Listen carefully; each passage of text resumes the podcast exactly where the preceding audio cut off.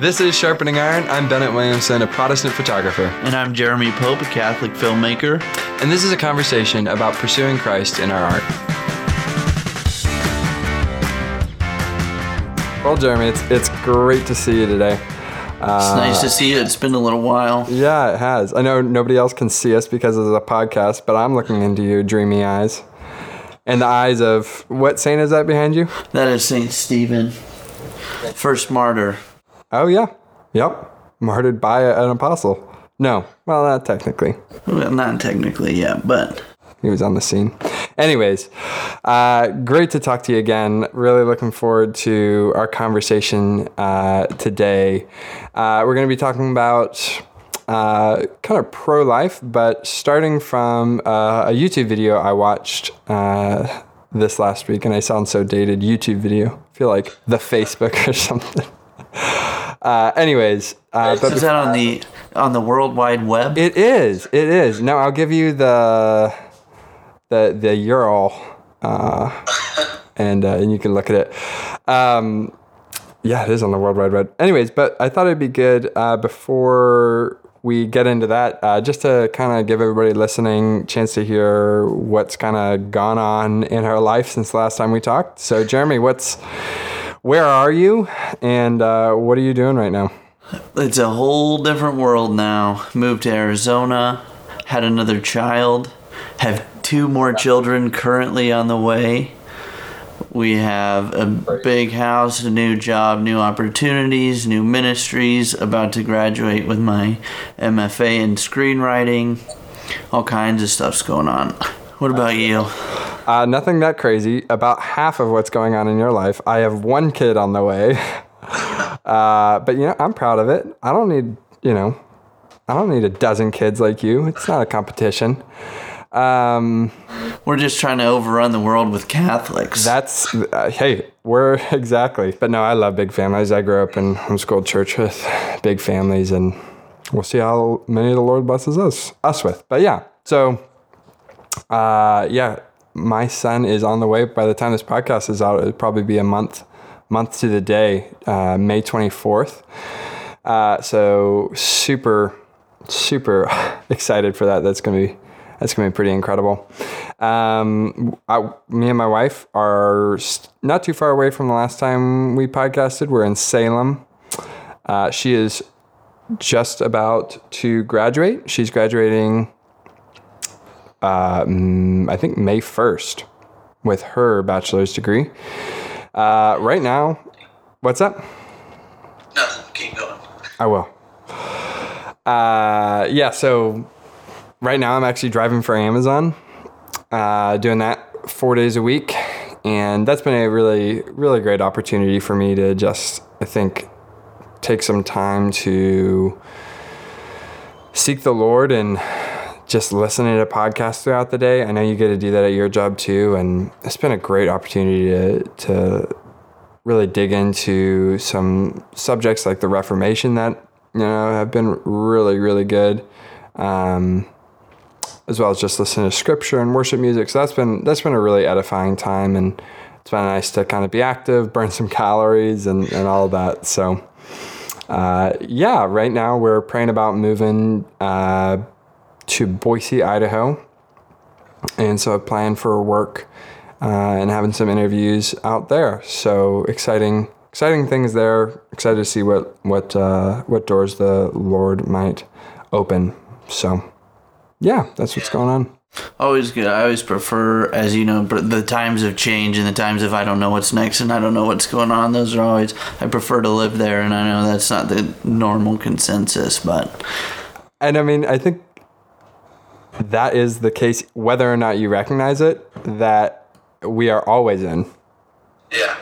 Like, the, the, uh, I forget what book it's in, but where I think it's Paul who says, you know, today we will go and do the. No, it's not. That's Jesus. Don't say uh, tomorrow we'll go to such and such a place and do business. Uh, instead, say if the Lord wills. Like no matter what, our lives, we don't know what's going to happen tomorrow. But yeah, especially in these seasons of transformation where it's like you know, for me, my son's on the way, and that's going to change our family in a big way. And that's just something you just have to trust the Lord with. That He's going to step in and provide, like He always has, in ways that I don't see where that's going to what that's going to look like. That's absolutely uh, a place where faith is grown and where you depend on it. I love that as well. Well, awesome. Should we get right into it then? I think so. Pro life, one of my favorite things to talk about. So, yeah, absolutely. So, pro life has kind of been something you and I have talked about. I mean, you can't talk to Jeremy for very long without getting into pro life, and I love that. Um, so, throughout our friendship, we definitely had conversations about it. Um, but kind of what struck me uh, while we are recording this podcast uh, is there's a, a, as I mentioned, a, a YouTube, a video on the YouTube uh, that really stuck out to me. And uh, maybe you've seen it or not. It's uh, by a YouTuber who uh, was a NASA physicist and engineer. His name is Mark Rober. And he really, really amazing channel. He does like in just the world of YouTube on a separate note, I love his approach where he's not a, really like a content creator in, in, in much of the sense. He makes like one he one video a month. He schedules them out years in advance. They take just a lot of thoughtful preparation. So uh, really interesting guy. And so you know whenever his one video a month comes out, I love sitting down to learn whatever he's got going on. Uh, and the, last video he made was really interesting, really struck me. Uh, the title was The Truth About My Son. I was like, well, that's interesting that he usually does like more sciency things. Uh, and kind of the premise of the video is it, it just kind of telling the story of his son a little bit and kind of being a voice for the value of children with special needs or people with special needs in general, I think.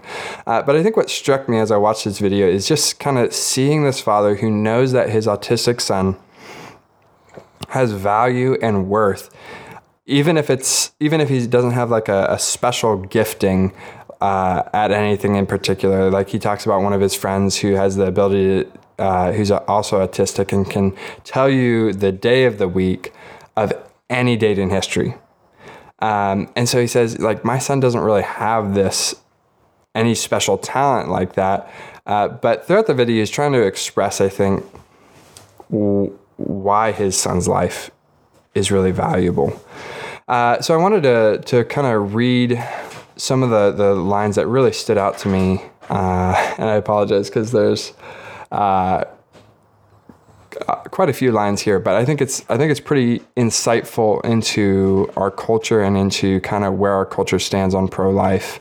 Uh, so yeah, so here's what he says: uh, Our son does does have a remarkability, although if you see him in public, this ability isn't immediately apparent. It has to do with how he spends his free time at home by himself. When he first meets someone, he'll ask important questions like, What's your favorite color? I think that's one of the first things I asked Jeremy. And if your house has stairs, then the first chance he gets, he'll make you a full page mural completely covered in about two pounds of your favorite crayon color. And he'll write you a personal letter on the back. Uh, as you can see, he takes this job pretty seriously. So we're constantly running out of envelopes and stamps. What's so remarkable to see as his parents is how people become uh, when they get one of his letters. And the letters themselves certainly aren't any literary masterpiece, but people know that they mean something special coming from uh, coming from him. Most kids are 12 years when they're 12 years old. Uh, they get home from school and they're on their phones and thinking about themselves and how to look cool. But his biggest thrill is interacting with others. His superpower is making other people happy. So that's kind of his uh, kind of how he talks about his son and what his son's superpower is. Uh, and here's how he kind of summarizes how he, like his worldview almost in a sense. He says, regardless of your religious or political beliefs or your favorite sports team or any other way we like to divide ourselves into tribes, I think we can all agree that a successful life is one where you leave the world better than you found it. Sort of a net positive effect due to your influence for the rest of their lives. People with special needs uh, ground the rest of us and demonstrate the simple joys life can offer. With our hectic schedules and task lists, they remind us that things don't have to be complicated. I think of him and his special needs buddies and everyone else out there like them are giants living, am- living amongst us mere mortals. End quote. So I think after this video, I was just I was really touched by it. I think I still am. And I wanted to agree with his message, and I think I think I do agree in general with what he's trying to get at. Um, but I want to go further. I want to say, what is a. I think the Christian faith has a lot more to say about where uh, value, where somebody's value in life comes from. Um, and just maybe as a caveat, if I was a Christian on YouTube, I might even make a video like Mark Rober if my audience was as diverse as his, and I can appreciate what he's doing of just kind of get putting a spotlight on the autistic community and saying there's value no matter where you come from, um, and, and, that's great. Uh, but I think there's kind of opportunity to think and reflect on uh, not just accept this but say from a Christian worldview, where does his son's value really come from? Uh, so yeah, Jeremy, as you kind of are, as I just read that to you, what what's kind of your first reaction to it? Is it uh, agree to to kind of say, I'm with you on that, or to kind of distance yourself from that? You know, I think it's really funny. A lot of people would say just how people would view the Christian faith in general. They it's it's like kind of surface level. Everybody's like smiling and we love Jesus and that's about it. There's no real substance to Christianity, and that that is demonstrably false. Christianity and the Christian faith in general has so much more to say than like it, most people would look at this and they'd be like that's so profound. That's really deep. That is something that we can all get behind. And yes absolutely that is something that we can all get behind. Every human life has so much value in this world. But it, like special needs i think that's something that a lot of that the catholic community really does well is, is not only on just the pro-life movement in general but in the the special needs community is a part of that pro-life movement to say that every single human life has intrinsic value because the title of this episode they're made in the imago Dei the image of god because and that, I mean you hear that that's like the Christian buzzword of why we have value but if you start to unpack that who is God? What is he doing? Why is why do we say that we're made in his image? You can take this and run with it for you could just sit in a cave and think about I'm made in the image of God for the rest of your life and you wouldn't even begin to unpack what all that means. And people have tried to do that. People have started doing that work over the last 2000 years of Christianity but I think it's only beginning. And I think people intrinsically latch on to the value of that message but without a real substantial faith background and understanding of what the Christian gospel teaches, they don't even begin to scratch the surface of what this actually means. So, I mean, I think it's it's a standard secular start into a topic that's so much bigger than most people even imagine. Absolutely. Yeah, I think I think that's a, that was kind of similar to my reaction of yes, we can all get it behind that. But there's so much more there uh, to unpack than just kind of uh, you know, we can all get behind the message of, yeah, we all want to leave the world a better place. Um, but even that, I think, part of me was a little concerned when I hear that because it's attaching uh, the value of my life to the, the value I bring to the world in some way. And I think, yeah, every human life, it, you know, God has a plan for every life, and it, it is meant to make an impact, and we are meant to have a positive influence in the world, uh, for sure. But like, let's take for example, and maybe we're getting ahead of ourselves here. But what about somebody who is a uh, you know, a vegetable who's literally brain dead, born brain dead, or becomes brain dead throughout their life. Uh, what about them? Where does their value uh, come from? And so I think that was part of like what started to become concerning to me in in this kind of understanding um, but if, if you look at it and just say there's a brain dead person, if you if you take it out of the perspective, out of an eternal perspective, you can easily dismiss that person and say, oh, he doesn't really matter. They're gonna die, and it's okay. Well, I'll forget about him, and that that's that. But in the Christian perspective, even the brain dead person has just as much intrinsic value and so much more than we could even imagine as anybody else in the world because that person has an eternal soul that is going to be united with the living God for all of eternity and he's going to be even more alive on after he dies than than even we are right now. And then even more so in the resurrection when our souls are united to our body again in a perfect way the way that God originally intended. And we get to live in this perfect state for all the rest of eternity. There's so much more value in a human soul than just what they can achieve on this earth. And there's another thing that I think the the Catholic perspective specifically, and it's kind of a, a matter of contention between Catholics and Protestants in some ways, but the Catholic doctrine tells us that in God, existence and essence are the they're indistinguishable in God. So I think the Protestant perspective of that, so God is another being, God is separate from us, and like we don't were completely separated. In the Catholic perspective, God, you could say, He is existence itself. He is the fundamental piece of reality. So out of out out of God everything springs forth. So by your very existence, by your very nature, you participate in the life of God. That's not to say that you are God in some way. You are totally separate from God and even more so by our sin we are separated from God. But in a way, just by the fact that you exist, you participate in the very life of God and everything that he intends to exist is inherently good.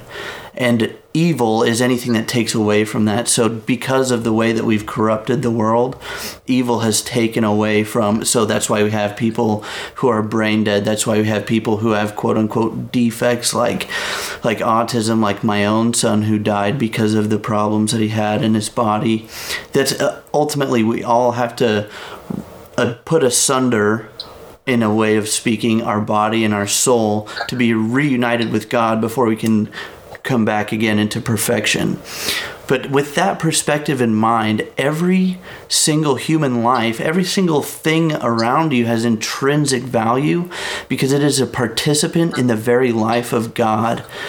And that's, I mean, if you if you see yourself in that light just by the very fact that you exist you are so valuable the world is a better place because you're here, because you exist. No matter what you do, the world is a better place because God is using you for whatever purpose He has for your life, and it's up to you to to accept the gift that He wants to give you and make the world a better place because He wants that for you because He created you with this design in mind. I think like to go off of what you said of you know we are. Uh, how do you say it? Made out of, not made out of, we participate in the life of God by existing. Uh, everything that exists is, you know, created ex nihilo, out of nothing.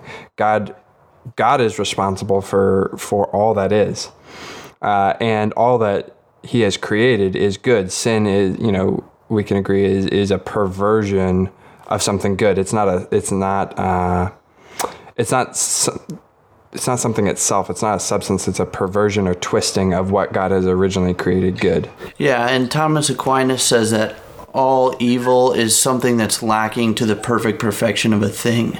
So anything that's evil, what this thing was created for this purpose and it is good, anything that's sinful or evil is something that takes away from the particular purpose which it was created. Right. And if you look at it in that light, you can you can see why when you're told to repent of your sins, we're not saying you're a bad person. We're saying we want the best for you because being in this participating in this life of, of God in the way that he intends is good.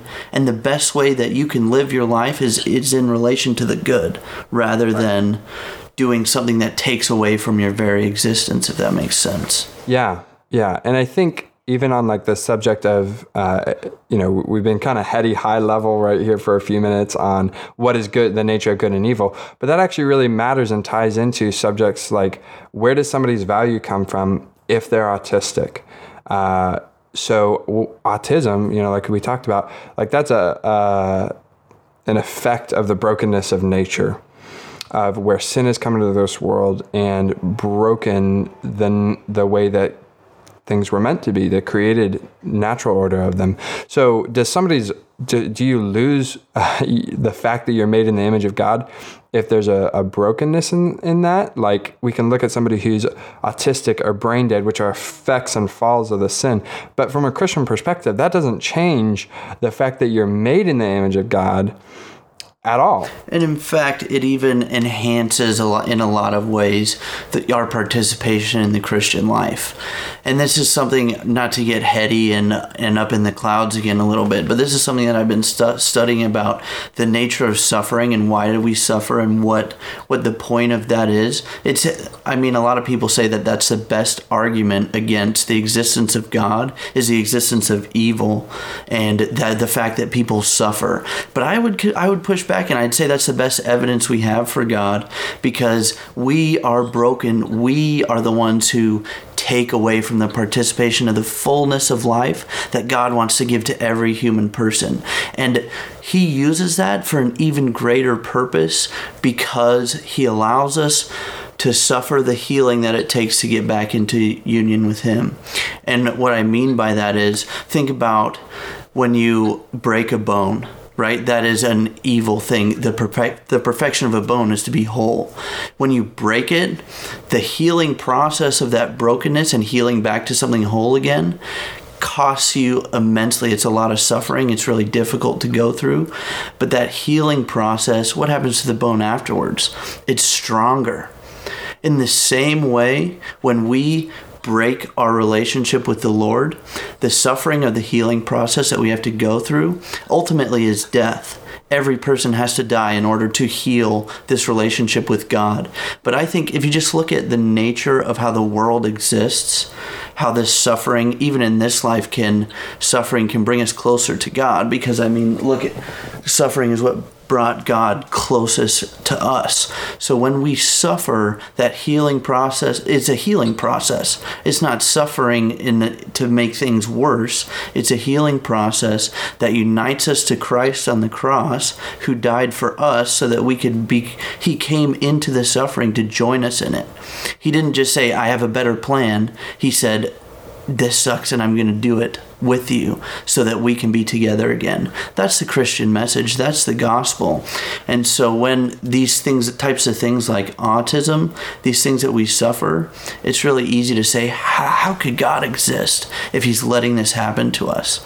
And I think if you just look at Christ on the cross for a few minutes, you'll see not how could God exist, but wow, God is going to use this suffering for something even greater that I can't even imagine. And he's there doing it with me. It's not I'm alone. He's right here with me, suffering it with me. And I think that's the beauty of the Christian message. Yeah. It's interesting you bring up, you know, uh, the problem of evil. I was just listening to uh, a biography on C.S. Lewis. Uh, really, really interesting. But uh, one of the things that stood out to me in his own um, coming to coming to faith, uh, he was uh, I'm blanking on the word. What's somebody who doesn't believe in God? An atheist? An atheist. Uh, he was an atheist, and that was one of the strongest arguments for him that kept him from uh, coming to Christ. And uh, eventually, he realized the same thing that you kind of articulated. The problem of evil uh, isn't the greatest argument against God. It, it's you, you actually can't explain uh, how you understand what evil is unless there's a God. Uh, how do you understand what is broken and what we all know to be uh, broken and wrong so deep down unless there's somebody who writes that law on our hearts? Um, so yeah, just to kind of bounce off that point. And that's a really that's a really intellectual response, which is really helpful for a lot of people. Yeah. But I found the best way to articulate it is to show people the emotional impact of, of what what does that mean. And I definitely the greatest suffering I've ever been through in my life was when my son died. And I mean, talk about. I, some people say that's the greatest suffering that a human can endure is seeing their child die. I definitely agree with that. And that's not something that I just go and say easily. But the beauty of the Christian message isn't God standing back and saying, "Don't worry, there's it's gonna be all it's gonna be all right in the end. You're gonna you're gonna be better for this. Don't worry." But no, He steps down into our lives and he says me too. And that is the that is what it means. It doesn't mean he knows that there's something better going on. He says me too. I suffer just as much as you do. I want to be with you and this is the only way to make it happen. And that's the christian message. So a lot of people you know people say god knows that there's a better plan for this suffering and that's not good enough for them. Well it's not good enough for me either but I can look at Jesus Christ on the cross and I can relive those moments when I was in my deepest despair. And that's when I know I was closest to the Lord because He was in His deepest despair when He is closest to us as well. And that's ultimately what unites us to the Lord. So that is the greatest argument for the existence of God that, I, that I've ever heard is not is the problem of evil. That's the greatest argument for the existence of God, I think. Hmm. Yeah yeah, I, I, one of the other passages that kind of stands out to me on that that I've gone back to in my life has been um, the Lord chastises, you know, those who are His. His every father chastises his son. Like when we suffer, God is allowing that in our life, not for evil, but for good. Like suffering, pain, evil in this world is redeemed through Christ you know, what in, you know, Joseph's story, what man meant for evil, God meant for good. Uh, in Romans, you know, he works all things together for the good of those who love him. Ultimately, Christ. But think about think about that analogy, though. The he is chastising us for this evil for a good purpose, like a good father. But think about it: who suffers more, the son that commits the evil, or the father that has to watch his son over and over fall into some vice or some addictive behavior or something like that? The father is just burning with love, saying, "Please, this is not what's best for you. I want what's best for you. And sometimes it takes a chastisement in order for him to come to the realization of, man, I'm really messed up. And I think all of us can agree, can agree, uh, me for the first one to say it, I'm really messed up. I need a savior. I need a dad. And that is that's the point. You're not being chastised because God is a tyrant on the throne he is a loving father. He suffers because of the, the things that you offend him with, just as any father suffers by the evil committed by his son. That's the point. yeah. And as believers, like we're not even suffering in like the like in a judicial sense of paying our debt. Like I think so many people have that understanding of God of uh, you know this kind of scale, and God's a, a, judge saying you have to do this many good works uh, to make up for the bad things that you've done in your life. And instead, as believers, like, know, Christ has paid it all. When we are even like chastised for uh, by God for sins in our lives, those natural, those consequences of our wrongdoing aren't because, uh, you know, God is operating on a kind of hand for a hand, eye for an eye uh, sense. It's out of love. It's out of a heart of a dad who says, no, this thing is causing you harm, this sin that you're addicted to, this sin that you're holding on to, this sin that you keep doing is causing you harm. And as a father, I love you enough to to do whatever it takes to to cut that sin out of your your life. So thank goodness for that that suffering. And I think you know I've that's I'm not saying all I'm not trying to enhance or point out the the Catholic Protestant difference, but that was when I was a Protestant, and that was the thing was like Christ paid our debt so that we don't have to. No, no, no, that's not what happened. Jesus Christ entered into our brokenness in order to be reunited with us. It was a gift of His love. Yes, it pays our debt for our sin. He takes on that punishment that we deserve, but in a much bigger sense, it's not a judicial this needs to happen because you sinned. It's what is it going to take for us to be reunited? I'll do anything. That's the Christian message of hope. That's that's something that I'm not saying every Protestant says says it in the judicial light of God as a judge with a hammer, saying no, this is how it needs to be. In a sense, that's the truth. In a sense, it does need to be rendered to the perfect order that God created. But it is a in a it's a the love of God, not the punishment of God, that pays for our sins and, and reunites us with Him. Yeah, yeah.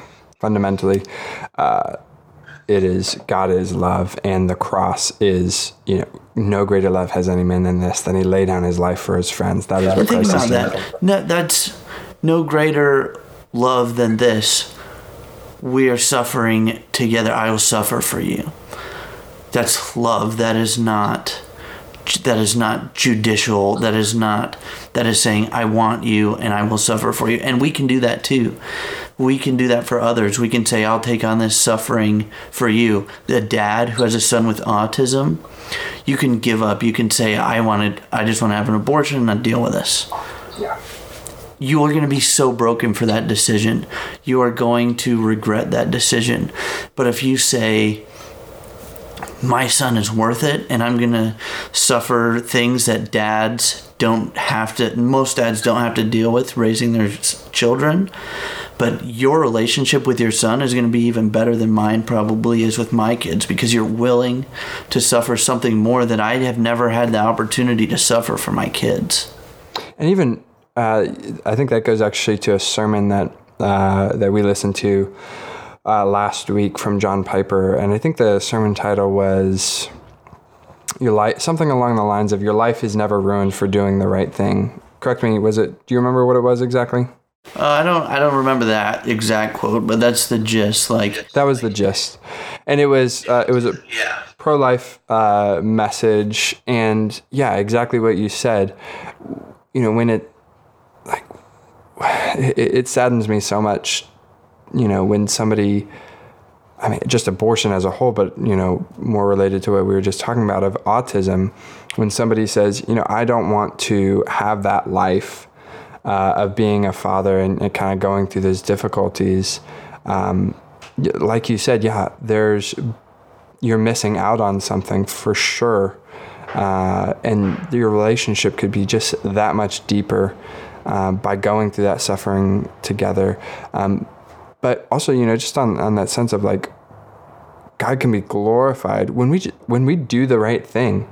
Like the Bible is full of stories of God like meeting His people in the challenges they find themselves when they do the right thing. Like when you do the right thing, God draws that much closer to you. When even when it's like, God, I don't know how I'm going to, uh, you know, be a father. I don't know how I'm going to provide for a family. I wasn't planning on this, um, or I wasn't. I didn't ask for having an autistic child. Like God gives us the grace um, and so much more.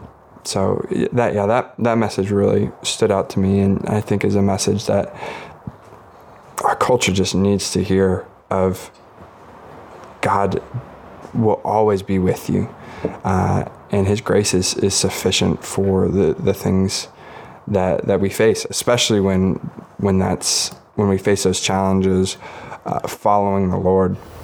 And I would challenge every person to participate in that. When when we were having our right after our 20 week ultrasound and when we were told that we were going to lose our son and this and all this they said most people would have an abortion is that what you guys want to do that's a, and immediately absolutely not you know we love this child his life has value and we kept him in for 11 more weeks until he died but you know what we could have done that and our lives would have been way worse for it but look at i mean I don't know how many people know our story and what's happened, but we kept the child and we told every single person that we knew, "Can you please pray for us? This is what's going on. Can you help us? What, what like we can't do this. This is too hard for us to do. We want to, we want, we need help." And you should like I could go on and on about the effects that that had because we did the right thing. There was our at our at the time our church community was falling apart. There was all kinds of problems in our church. That was in a lot of big ways that was healed in with people reconciled with each other people grew in their faith and since then continuing to tell our story we've had tons of people come up to us I mean, at first they were coming up and saying, "How can you tr- how can you trust God when He's doing something like this to you?" And it's like, I'm so sorry that you feel that way, but God has given us this amazing gift. And I think our lives are even better now than they would have been if Stephen had been born just like any other normal child. We wouldn't have this ministry. We've had people come up to us and say, I used to be pro choice, but because of your story, I, I am not anymore. I want to preserve life. We've had people come to the gospel because of our story. All these things could have never happened if we didn't if one we did the wrong thing and just said this is too hard we can't take it. And it was too hard we couldn't take it.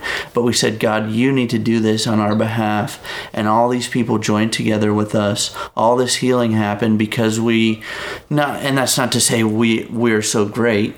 We couldn't do it. We couldn't do it on our own. We wouldn't be here today if we had to do it on our own. Stephen you would never have heard his story if we had to do it on our own.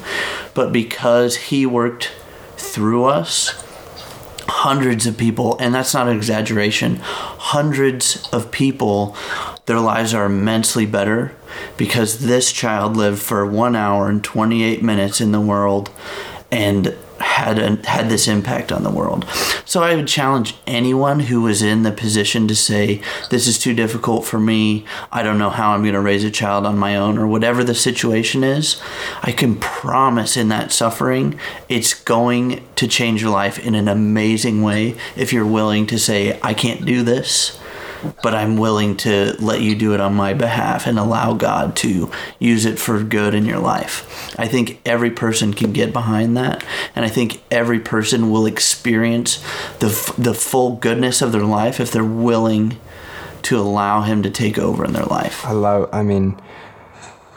That story is. I remember the first time you kind of talked to me about that, and I mean, it's it is really just incredible what God has um, the plan He's had for your life and for Stephen's life and Lindsay's and your families and uh, and yeah, that is that's what what really stood out to me there was is something I've been thinking about a lot of our culture is just shaped by this idea of I am the captain of my ship. I am the the master of my fate right? I mean, everywhere, down to the bottom level, level, this is the message of our culture of what do you want to do with your life? Follow your passions, you know, just being a self-made man.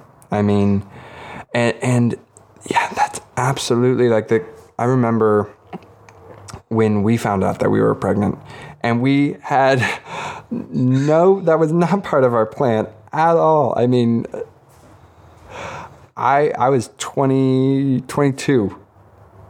Yeah, I was 22. I keep forgetting my age. It's been a thing. Uh, and I mean, Karis was 19. We'd been married for three months.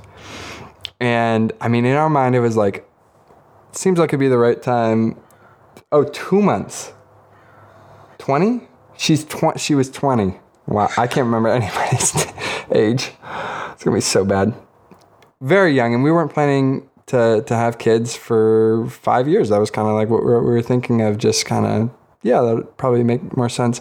And then we find out, oh my goodness, we're expecting, and it was just it shook me more than I think anything else uh, has of just like this. Wow, my life is being changed uh, in a dramatic way, in a way that I would have like was not part of my plan, but is obviously from God. And it's just like, wow, this totally changes the way I look at my life. And and that's the Christian life. The, the, the exciting thing about the Christian life is I shouldn't be trying to be the captain of my fate from the beginning. I'm sur- in coming to faith, we're surrendering our lives to Christ, which is just to say to recognize that they are His to begin with, that He's created us and redeemed us, we're His children, and saying, God, I want your plan for my life way more than whatever my plan is. And just look at that. Like, you could have been grasping for control of your own life in a lot of ways. You could have been contracepting. You could have been doing all these things that would have, like, I'm going to make sure my life is going to stay the way that I want it to be, and that's going to be the way that it's going to be. But, I mean, here's what I'd say about that. Look at the lives of every self made man, every person who's gone out and tried to make it on their own their lives are all tragically similar. They're all, I mean, look at every industry like movie stars, rock and roll, all the, it's tragically similar. Everyone is it's never they are they're always grasping for more. They always want to get to the next step get to the higher thing. And all the and look at how even when we worked at the rescue mission all the stories of the homeless people and the drug addicted people tragically similar. They from a young age they decided that they wanted to do it on their own. They were already exposed to some kind of drugs or some kind of horrible situation and they decided i want nothing to do with god and my family and i want to figure it out on my own and it ends in a tragically similar situation where it's us kind of pursuing ourselves to the end of our rope and that's it but now look at the lives of the saints these are the people who have abandoned themselves and said, I don't want anything to do with myself. I just want you, Lord, and whatever plan you have for me. That is the most diverse group of people you'll ever see in your entire life. If you study the lives of the saints, no two have the same story. No two are because they just said, I don't have a plan for myself. Lord Jesus, you have the plan for my life, and I'm going to do whatever that is. And it, look, it it's those are the people that we look up to. Those are the people that we want to be like.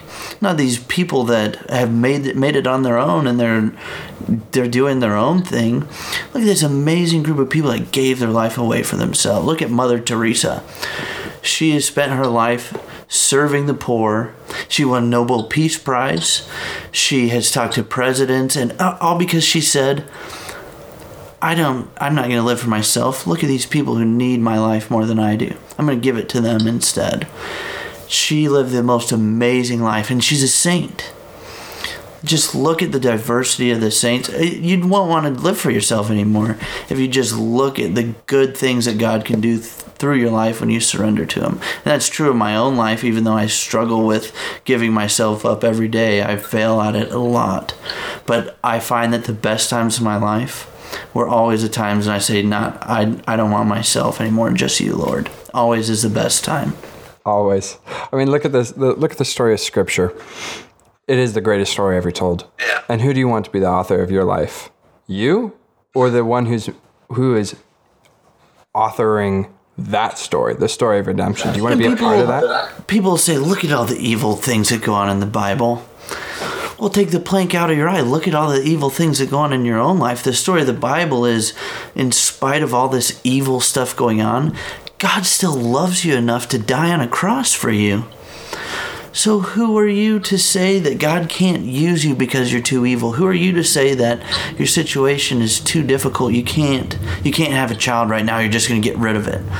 That child could be the next Mother Teresa, could be the next president, could be the next St. John Paul II. You don't know what the possibility that and God even if they're not, they are made in the image of God. Even which if they're not, infinitely, they can be somebody who's brain dead. They don't have to, you know, be somebody that history remembers. God knows them. There, there's a couple passages I wanted to read, and I definitely don't want to miss uh, have us miss out on. Yeah, and one and just a perfect perfect example of what you're saying is Stephen, a kid who lived an hour and a half. He had no business changing the world, but he did because God used him. Yeah, I mean that's that's what we do. I mean that's the amazing honor that we have when we live as Christians is God writes our stories and, and his will and his his purposes in our in our life uh, in our lives are so much better than than the plan that we want to make for ourselves. And that's what grieves me is I think abortion is a, a, in large part a product of a culture that wants to have their plan for I mean what what's it called right? Pro choice right? It's saying I'm going to make the choices in my life. And that grieves me so much. Uh, so so much. I mean I think and it'll hurt you more. Your your own choice for your selfish desires will hurt you more than they'll hurt anybody else. They'll hurt other people don't get me wrong but they're going to hurt you even more. There's a couple passages I wanted to read just to kind of get us grounded in where does this idea of imago dei come from to kind of bring us back to the question we started with of you know so here's here's the here's the quote uh, from Mark Rober that I kind of want to come back to, I think, as we wrap up. We can all agree that a successful life is one where you leave the world better than you found it. Sort of a net positive effect due to your influence. Um, so that kind of worldview comes from if you can leave the world a better place. Uh, and I think that I actually really appreciate that message because I hope that I hope that video with 14 million views connects with some people who uh, are sh- maybe thinking about an abortion. And it, when you're committing an abortion, you're not ever even letting that person come into the world and, and have an uh, impact. Like you said, you know, maybe that is the next Mother Teresa. So I hope even on that level, that that hits home. But uh, there's another level here of where our value and dignity come from, uh, and I'm sure this is the same passage you would quote too. Genesis 1, uh, 26, the creation narrative. Then God said, "Let us make man in our image, after our likeness, and let them have dominion over the fish of the sea and the birds and the heavens." Uh, and over livestock and all over all the earth and over every creeping thing that creeps on the earth. So God created man in his own image. In the image of God, He created them, male and female, He created them. I mean, like you said, you could spend a whole lifetime pondering that mystery. Uh, what does it mean to be a creature, a created being, and yet a reflection of who God is? Of love itself. And look at, I mean, one of the first ways that people began to understand the Trinity was the love of the beloved and the love that they share. That is in every single human being. You are the image of love of the God who created the universe. Every person has the possibility to do anything, whether they're brain dead, whether they're autistic, whether they have Down syndrome, anything like that. Uh, there's, uh, hold on, let me look at this. There's a, uh, people are all excited because Iceland has almost eliminated Down syndrome, right? But that's people are like, oh, that's great. Like people are, well, what happened? They killed them all. They had abortions. Look at this. Other, and this is from an article from CBS News. Other countries aren't lagging too far behind in Down syndrome termination rates. According to the most recent data available, the United States estimated termination rate for Down syndrome is 67%. In France, it's 77%, and Denmark, 98%. The law in Iceland permits abortion after six weeks, 16 weeks if the fetus has a deformity, and Down syndrome is included in this category. The people with Down syndrome are the happiest people I've ever met in my life. They're the most wonderful people to be around. They love people more than I love people, and I want to be like someone like that. So to say, look at this great thing we did. We killed all these people. Well, that's not mercy. That's not love. That's not being filling out your creation like you are made in the image of God. These kids are made in the image of God in ways that we don't even understand. And their brains work in ways that we don't understand and you can see on their faces joy and love every day of their lives. How could you say that that's not worth it? But in droves we're saying these people just aren't worth it. We don't but if you understand it from the Christian perspective, these people are made in the image and likeness of the God who is love itself. And they reflect it almost more than anybody else that I've ever met in my life. So I think they have value. I think they're worth it. And if I have kids with Down syndrome, I will give glory to God. Amen. Amen. I think, you know, breaking down that passage, I think as, as people who, you know, have, you know, heard about Imago Dei growing up, uh, it can almost be like, you know, water off a duck's back of uh, when we say, let us make man in our own image. Um, but why, from that passage, what does it mean to be made in the image of God and why does that give us value? Like, why? What, what does it mean to be made in the image of God? I mean, how many hours is this podcast going to be? I think we said 16 hours, right? Well, to be made in the image of God, think about it. Ipsum esse, existence and essence, the image of God is, first of all, by the virtue of the fact that you exist, you are a participant in the life of God. He has created you for a purpose. He has a plan for your life. And these are all Christian buzzwords, of course. But if we understand the root of what they actually mean, they just come alive in a way that it's as if we've, we're hearing it for the first time. But if you are created in the image of God and the ipsum esse, the He exists and everything that he created is good by virtue of the fact that it exists. So there is good that this child kid it that every person, every creation is good. And it is up to us to live to the fullest potential of the goodness by the only by the grace of God, which he freely gives can we live up to this potential but we can't be the ones to say no i'm not going to we I'm not going to even give this person a chance because my situation's not what I thought it was going to be. I think being created in the image of God is something that you have to ponder before you can even begin to give the full value to your own life and to the life of those around you. I mean, there's you could, like I said, your whole life you can ponder this and not even scratch the surface. Yeah, absolutely, and I think like what it later in Genesis it you know kind of fleshes this out but when it when it says that we're made in his image it means that if you're to like murder somebody it means that you're in a sense almost murdering God. Not that that person is God but that that person is a reflection of God. So what you do to that reflection of God uh, is an offense to God to his creator. Uh, and to yourself because you are participating in the destruction of your own life by causing all these wounds in your own heart from the effect that it has killing another person. You're destroying their life, you're destroying your own life, and you're destroying the very goodness of life that God's created. In that sense, I almost think that Harry Potter actually has a somewhat helpful parable in what Voldemort and the Horcruxes. How does he create Horcruxes? It's a splitting of his soul, which is done through murdering a person. Stolen right out of the Christian worldview. Uh, yeah, absolutely. And look all around you. This is embedded in the worldview of everyone in, so, in one way or another. Not to say that every story reflects a Christian worldview, but in a way it does. It, like every good story does. The oldest story that we have ever found.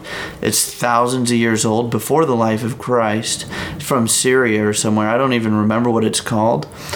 But it is a resurrection story of a hero who died and was resurrected to save others the story that God is doing in real life. This is what C.S. Lewis says. He says it is the I don't know if you know of Joseph Campbell's The Hero with a Thousand Faces, but it's the idea that every culture, every country creates the same archetypes because in some way all the hero archetype is the same and it follows the same function. Well, C.S. Lewis took that this step further and he said, that's exactly right. And Christianity is the myth became fact because the myth that is written on the human heart of every single person that has told a story since the beginning of time is what God is doing in real life that is being revealed over the course of history. And if you just pay attention, like Joseph Campbell did, maybe you could make the leap that C.S. Lewis did to see that this is what we were created for to participate in the grand myth that became fact, the life of Jesus Christ. That's why we're here. Greatest story ever told. Amen. Amen. Yeah, that's pretty incredible. Pretty incredible. Uh, there's one other passage I thought I'd uh, just read, maybe in closing. Uh, Psalm 139, uh, this is starting in verse 13. For you formed my inward parts, you knitted me together in my mother's womb. I praise you, for I am fearfully and wonderfully made. Wonderful are your works. My soul knows it well. My frame was not hidden from you when I was being made in secret, intricately woven in the depths of the earth. Your eyes saw my unformed substance. In your book were written, every one of them, the days that were formed for me, when as yet there was none of them. How precious to me are your thoughts, O God. How vast is the sum of them if I would count them, they are more than they are more than the sand. I awake and I'm still with you. And so, the, and he goes on to just ponder uh, the nature of God. But I mean, here it is. You know, like he said, we can spend a whole life pondering what it means to be made in the image of God. And here's just a, a reflection from. Uh, from the scriptures of what it looks like to ponder that of God who is just intricately involved in our creation. He's our creator. Like I didn't know nothing about how pregnancy worked. How like I knew nothing about how the baby was formed, but it has blown my mind. Just the little bits I've learned about how a baby's created and what that growth period looks like. And it it is nothing short of a miracle. Like it is 100%. Nothing short. And you can go deeper and deeper into every aspect of human life, and you'll find this wealth spring of all this amazing thing that God is doing. That, I mean, we didn't have the technology to understand for thousands of years what we know now. And imagine in thousands of years, we'll be blown away again and again and again until the end of time. Take any one of these things, go to the top of a mountain and just think about it for the rest of your life and you would never exhaust it because it God is inexhaustible. He is more than you can ever fathom. No matter what you do, we'll always we will never reach the end of our technological abilities because there's always more for God to do, always more that we can discover that He's been doing all along. And the baby in the womb is a great example of that. Every if you look into the deepest knowledge that we know of everything that happens in the womb, every single step of the way, you'll be just blown away. Every single part of it. I have been, and I everybody that I know has been. The more that they learn about it, just think about it. My wife has two people inside of her body right now. yeah, I don't understand that. Yeah. I, that's that's not a gift that I ever get to participate in. I hope not. But I, that's something that I just, I love that and I'll never understand it. I mean, twins is a whole new topic to break open, and that I'm sure. Well, I don't even. I know nothing about it. There's two. I don't even know there's two. I don't. It's amazing. It's, it's amazing. amazing. Yeah. Yeah. And I think, especially in our culture, like we can, you know, like you said, we're never gonna uh, exhaust our technological abilities, to, and we're we're never even gonna. We're just gonna keep going down this road of understanding what is happening. But that never rules God out of the picture. Like the more I've learned about how on earth a baby is created, the more it's like, God, only only you could do this. And you are the one responsible for this. So, th- I mean, that's just exciting to me. I think you know, the future does not say, well, someday we're going to get to an explanation that rules out God. No. And I, I think it can be expanded a thousandfold. And this is the last thing that I'll say on it.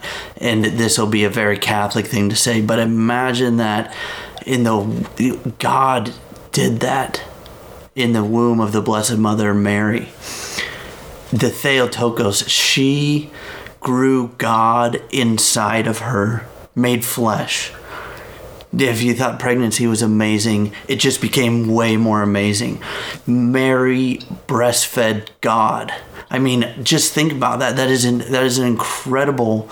Think about the amazingness of human life. God entered into that through the life of Mary into the world and he participated in it with in it with us in the fullest sense. If you don't think that your life or this child's life has any value, just go and look. God became a single cell embryo and became man, became flesh. A tiny baby, vulnerable baby, entrusted to this woman and her husband to take care of him so that he could fulfill the mission that he came here to do there's nothing more. It just I could never expand on that. I could never go deep enough. Yeah, that is it is incredible how God steps into. He could have just come down as a 20 something, right? Or why not just come down in his early 30s right before the crucifixion? No, his life was more than just his his death and resurrection. He walks he becomes the the better Adam and lives a righteous life on our behalf. And that's why we have this, as Catholics, this fascination with the Holy Mother of God, the Theotokos. She was the one who was entrusted God in her womb to be her son and to be. She participated in the life of God in a way that nobody else was able to do. That is something that has been I just can't even I couldn't even begin to describe how amazing that is, how much I love that, how much I love pondering that. And what that means about God and how humble he is, how much he loves us, how much he's willing to trust his creation with his very life. If you think about it, he trusts us with his very life by the just by giving us life itself because we're all participants in the image of God and the likeness of God. Yeah, maybe to, to wrap up, uh, no matter who you are, no matter whether or not you're born with a, a defect, as I think all of us are. Just some of them we put on la- we put labels on of autistic or uh, Down syndrome.